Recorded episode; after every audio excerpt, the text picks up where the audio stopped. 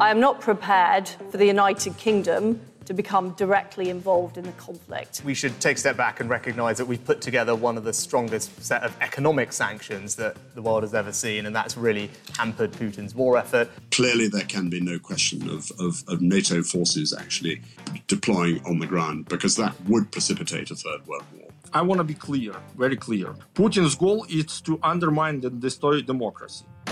Hello and welcome to Politics at the Edge from the University of East Anglia. Is the world a safer place or is it more dangerous since the invasion of Ukraine? Alan, it's a really important question. Why did you want us to look at it now? Well, I wanted to look at it now partly because I'm anxious, but I reckon I'm not the only person who's anxious. We're in one of those difficult moments in history where we haven't really got the luxury to think about what might make things better, but we can maybe think hard about how to stop things from getting worse, whether that's about the economy or climate change or what's happening in the world, in the international system, in foreign policy, in war. I don't quite know what's going on, but I know some people who do. Okay, let's ask them. So, our experts today Dr. Suzanne Doyle, a lecturer in international relations, and Dr. Ra Mason, associate professor and an expert in the foreign relations of China and Japan.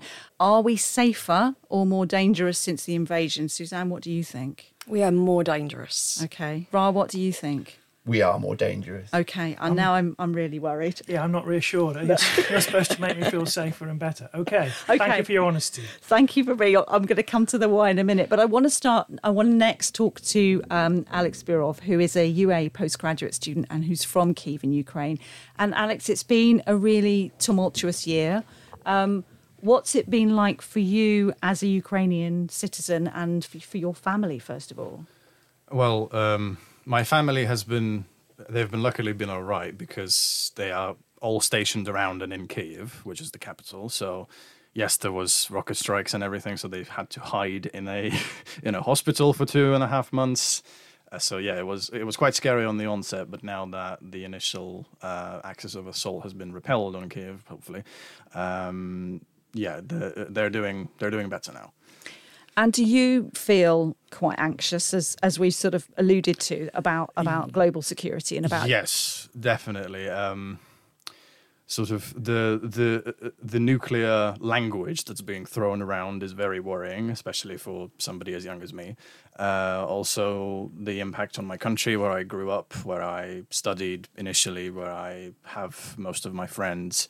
Uh, yeah, it's it's a it's a scary situation in local terms geopolitically and also in global terms definitely. Thanks alex. So let's go back to suzanne and ra. I said we'd get into the whys. Why suzanne are we more dangerous in a more dangerous situation now since the invasion of ukraine? There are a huge variety of reasons and i won't go into too much detail on each. We can go into that.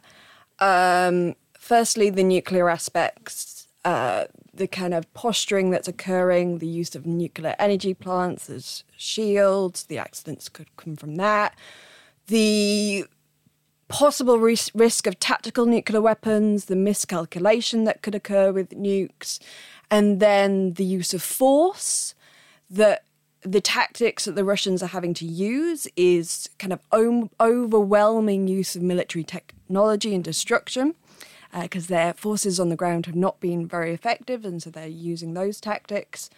Uh, and then the wider lessons of that that China could be taken for Taiwan, and then the risk of other states being dragged into the conflict. Thanks for making me feel sorry about things. But listen, Suzanne, I mean, I'm I'm old enough, right, like a lot of people, to have kind of lived through the shadow of nuclear war before, and it wasn't great. We did worry about it, but we came through it. And I know you've studied that whole period and, and the reasons why conflict was avoided. We had rules in place, the people had lines of communication. Isn't that just going to happen again? That people talk a lot about it, but actually, in the end, no one's that crazy, and we do have rules. Or is that, is that has that sort of architecture that kept things a bit safe fallen apart? So I'm not going to reassure you on your memory of the past because what we're discovering as we go through the archival material on the Cold War is how lucky we were. So, luck was absolutely crucial. Uh, if we look at the Cuban Missile Crisis, policymakers did not act in a calm, rational way.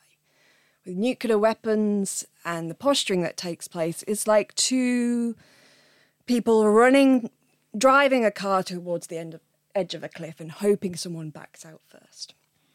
So our memories of the Cold War are different to what we had. And also, with uh, the risks today of nuclear weapons, it is that real risk of miscalculation. And that again involves a great degree of luck. And risks are being taken. And we think that we are safe with nuclear weapons until something happens. So, c- can you tell me a bit more about? Because I don't think you, you, know about actual facts and stuff that I don't know about. Yeah? So, like Russia has a lot of nuclear weapons, but what's the, isn't there a whole set of protocols? I mean, the, the the president or general can't just say fire nuclear weapons, surely. No, so there is protocols in place, and there's always a level of kind of that we don't know how secure those protocols are. So there's always been certain um, speculation about how much automation is in Russian nuclear forces. But the real concern is not necessarily that Putin would order a nuclear weapon strike, although his rationality can be questioned given the fact he decided to launch a whole scale invasion of Ukraine. And any strategic analysis would tell you that doesn't make a whole lot of sense. So there's definite evidence of kind of bunker syndrome. But what we really worry about is that we are seeing um, is that you can have accidents that people you don't know what the other side have done and so you will enter this kind of nuclear miscalculation where people might think, oh, we could launch because we think the other side have. There's that risk. It's minute, but there is that risk. There's also the risk, as I said earlier, of tactical nuclear weapons, which are kind of smaller yield weapons on the battlefield. Now, some people are worried that because Russian forces haven't made the gains that they wish to, that we could see the use of these weapons. Again, we can make questions of rationality there because, you know, Russian forces would be would have the effects of those nuclear weapons. Again, there's always that risk. Uh, and the other thing that we're seeing is the kind of nuclear posturing, the breakdown in the arms control regime. Uh, so the end of uh, START verification checks uh, in the Russian said last week we're not going to send uh, kind of people to the US to verify how many nuclear weapons you are. That all undermines the uh, arms control regime. So this goes alongside the kind of rapid modernization we're seeing of US, Russia, other nuclear weapon states' forces. So the further increase of nuclear weapons as we increase, we have more risk. So let me ask one more question. So again, back back in back in the past, that obviously I misremember, or we didn't know what was really going on. A lot of the talk was about nuclear winter, blowback of radiation. Chernobyl showed how far radiation spread. So it seems to me we know that. So surely that makes it unlikely that anyone would want to drop a nuclear weapon, particularly nearby their own borders. And secondly, okay, we talk about Putin as being crazy irrational, but we always talk about leaders of other countries in conflicts like that they're not that irrational, right? Surely. So is, isn't there a bit of hype around this to make us kind of feel more worried and part, part of Western strategy? Or is there really that, that kind of risk? Surely no one would do it. There is hype. And what I just said can be seen as hype. But is that fact that the risks involved with nuclear weapons are so huge that we have to highlight any increase in risk, any kind of accident, etc., is could destroy huge parts of the world. And we can say, okay, well, Putin isn't going to behave that irrationally. But what would happen if he was really pushed to the edge, if his legitimacy was on the line, which it could be. I mean, he's not made the gains that he wanted in Ukraine. And so there could be, and it's a very small risk, but it is there, a kind of, okay, well, maybe the use of tactical nukes, something else would get me somewhere else. I mean, the sheer amount of missile force and destruction that he's that Russia has unleashed on Ukraine means that certain kind of boundaries have already been crossed. I want to play you a clip from Stephen Lovegrove. He's the UK's uh, National Security Advisor, and he gave a speech to the Centre for Strategic and International Studies in July. And he was saying that the invasion of Ukraine really fits a pattern of Russia acting to undermine global security. What is happening in Ukraine is also a manifestation, though, of a much broader context unfolding over the successor to the post Cold War international order. And that context has profound implications. It will decide whether we live in a world in which regionally aggressive powers such as China and Russia can pursue might is right agendas unchecked, or a world in which all states can ensure their sovereignty, competition does not spill over into conflict, and we cooperate to protect the planet. So, is this what we're worried about? That kind of might is right agenda that we're seeing from Russia at the moment? Yes. Another real fear is the lessons for China with Taiwan of to, and I'd be interested in Ra's view on this, of that you have to use overwhelming force. That China, China is learning to secure Taiwan. You kind of enter quickly, you overwhelm, you achieve a fait accompli. Well, let's ask Ra about that then, because um, China's a really interesting case, isn't it? And there's lots of tensions, particularly over Taiwan recently. Um, what's your sense of how things, how how worried we should be about what's happening in in the Far East? Yeah, I mean, we should be very concerned, um, and I'd guess there's there's two key words probably that align really with what Suzanne has just said, and they relate to balance of power and grey zone activities. And so, really, the war in Ukraine has created an unbalance in the international system. And it's one that, if we were being optimistic, we might have hoped China would use as a way to increase its kind of assimilation of Taiwan without military force, because the implication would be that it's moving um, or it's going to move to act in some way militarily, where that would then allow it to gain economically and socially with, with Taiwan if it didn't. But what's actually happened is the United States have escalated, understandably, but escalated their rhetoric towards Taiwan and actual actions towards Taiwan, which have reinforced the idea that their so called strategic ambiguity, whereby they may or may not defend Taiwan if China were to attack, is drifting very much towards the position of the US and Japan would potentially defend Taiwan and include the Senkaku Diaoyu Islands in that, which are disputed between China and Japan. So you have a change in the status quo, and that's very dangerous because there's been one there for a long time. And then, just quickly on the grey zone point, the change in that status quo is being escalated by China's use of so called grey zone tactics.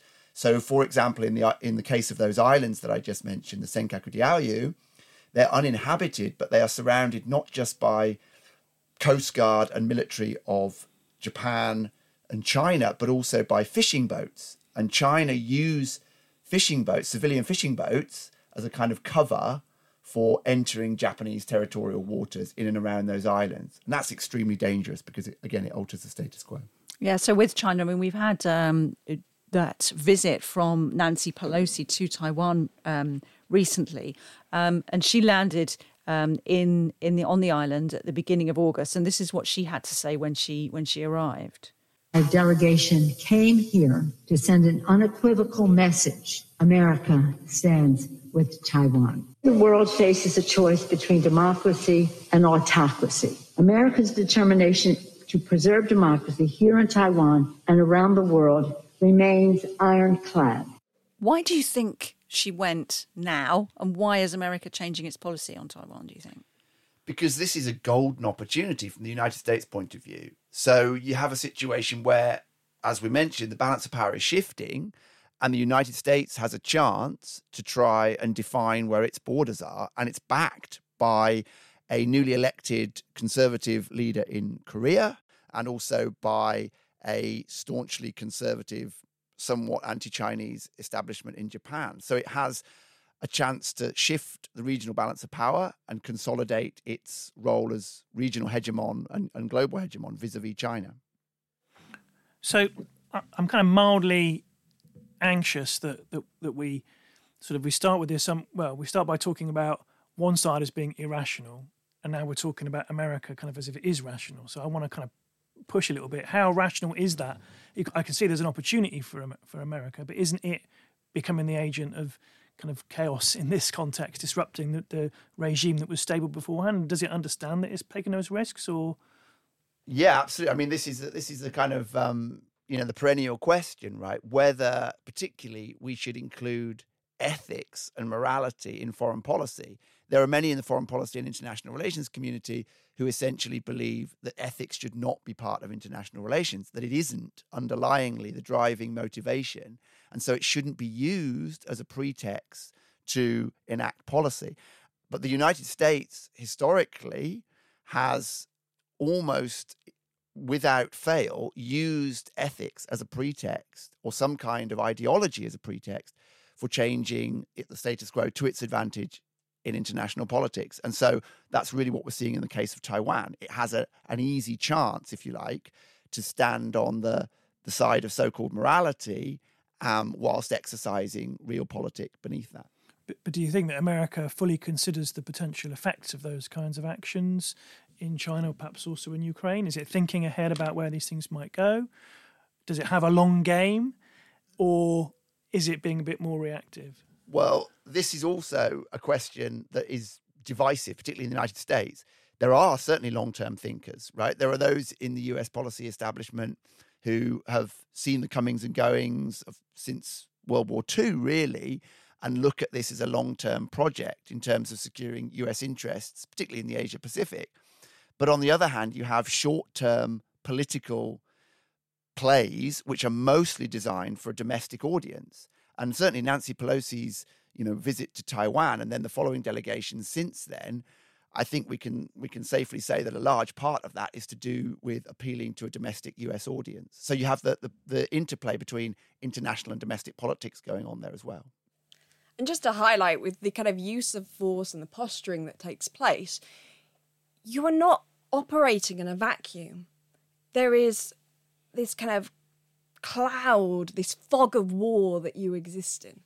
And so, yes, you can have a long term strategy, but that doesn't necessarily mean that you'll be able to see it through. Think events happen.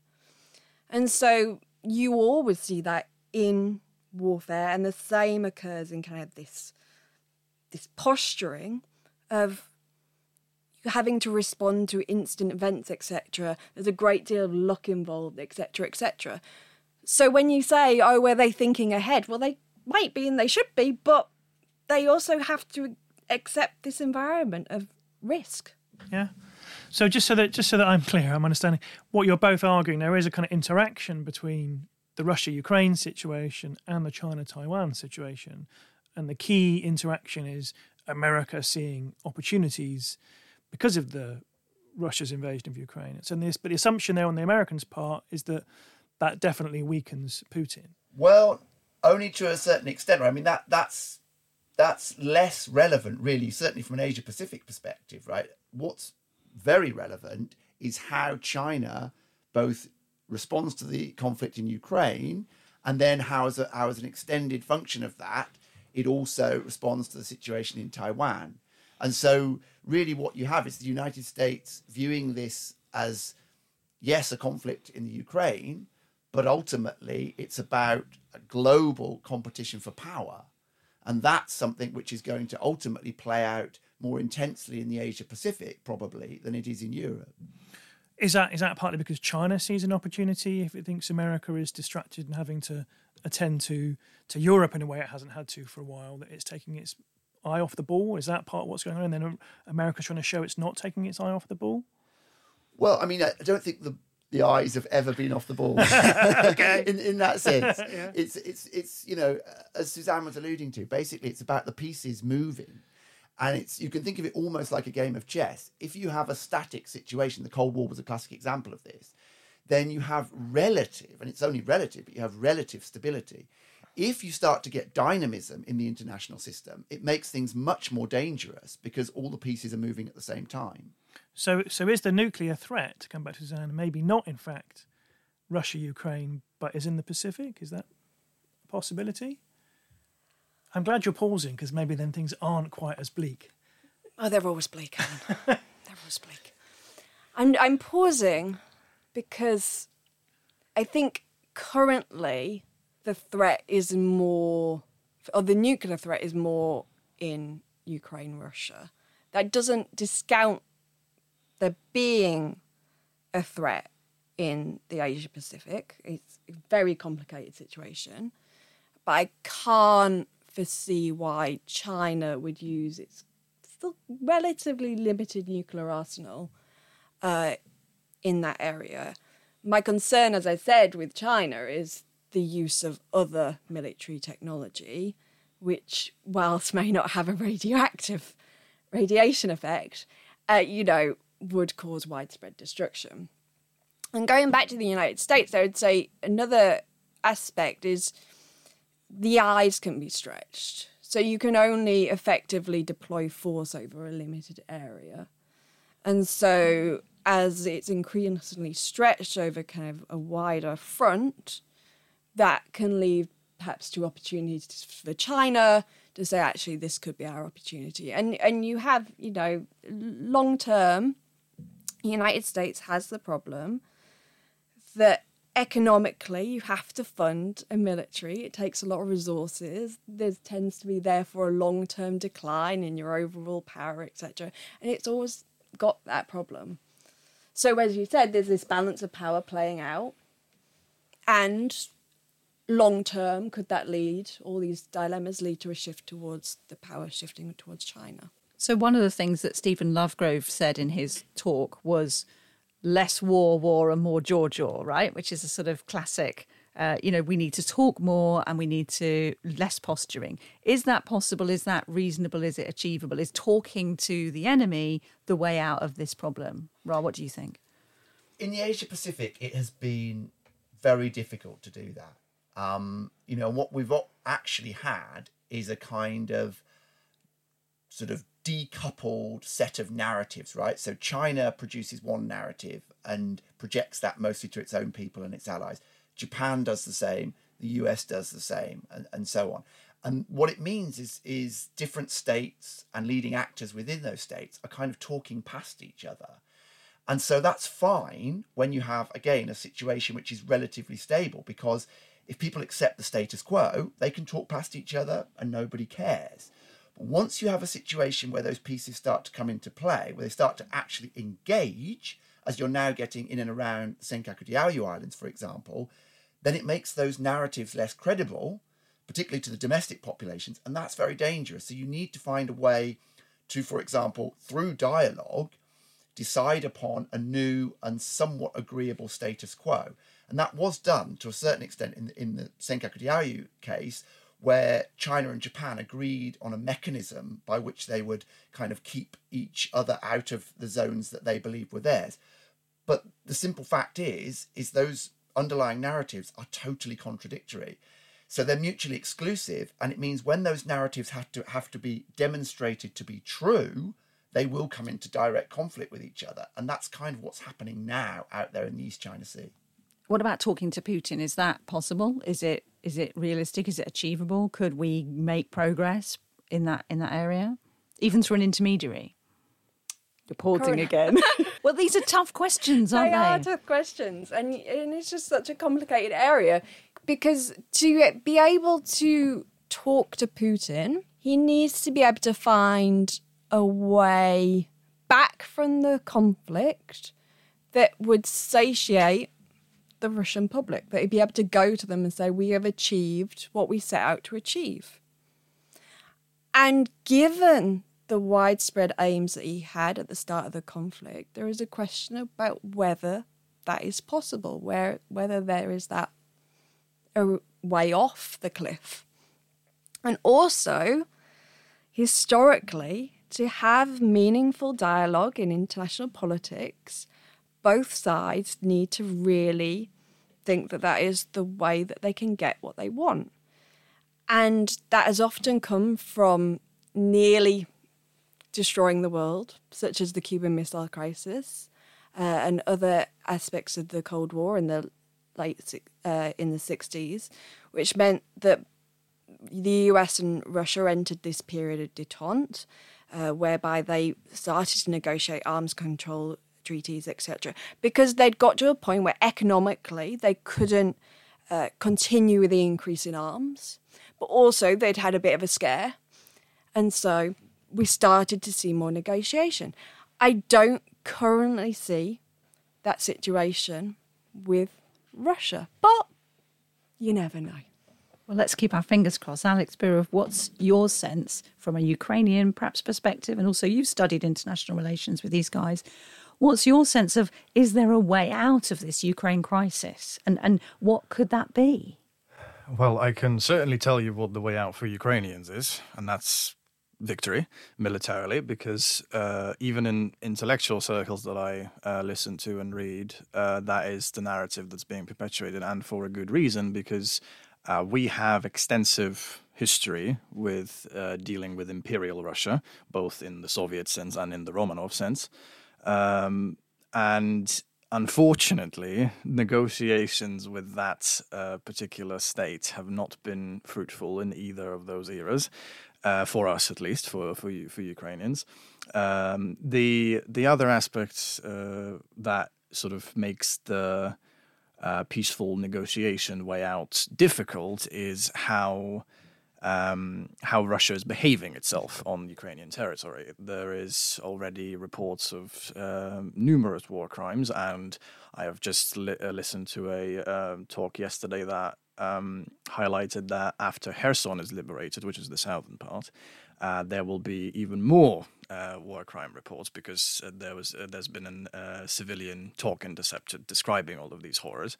So the, yeah, the way out for Ukrainians, as as in myself and as in the civilians and the um, armed forces, is victory. And yeah, the problem with Putin for us, at least for for the Ukrainian perspective, is that he does not think Ukraine should exist. And he does not recognize its sovereignty. He does not recognize its uh, independence. He does not recognize its people. He does not recognize its culture, language. The list goes forever. You could you could write a whole book on this. Um, and this is this is what we're dealing with. This is a historical narrative that's been perpetuated, and that's why I think, at least, and many of many of people that I listen to think this war is happening because this is a you know this is a program that the the Russian state has been sort of dialing into their people's brains essentially. Yeah, and incredibly difficult for for you and for um, and for uh, the the rest of the Ukrainian nation. Alan, we're we're coming up towards the end of our discussion. You, do you feel any reassured, or are you even more worried now than when we started? I'm very worried, and I'm worried for everybody. I, I'm worried for Alex because, at one level, what we've done is talk about how his his country is kind of just a pawn in a larger game, and that's not that's not how you want to think about it. It's very personal and very immediate for you. So I worry for you, but I'm also yeah. My colleagues have not reassured me that that the, the institutions and rules are in place to help people come to agreements that avoid this kind of conflict. And what we haven't talked about is the quality of the leaders that we have in all of the different countries that we've talked about. Are they the right people for be for this for these kinds of times? So yeah, I have, I'm, I'm trying to think of an upbeat and positive way to end this, but I don't think I have one. Except that at least there are people who kind of know what's going on. We'll have to wait and see, won't we? Thank you, everybody, for our discussion. Thank you um, to Alex Birov, to Suzanne Doyle, Ra Mason. Um, thanks to the BBC and ABC for our news clips. Next month, uh, we'll be talking about the new Conservative leader, and we'll see what they have to say about how uh, to deal with international policy. Um, and we'll also probably talk a little bit about Boris Johnson's legacy. But that's all for now. Thanks for listening. Goodbye.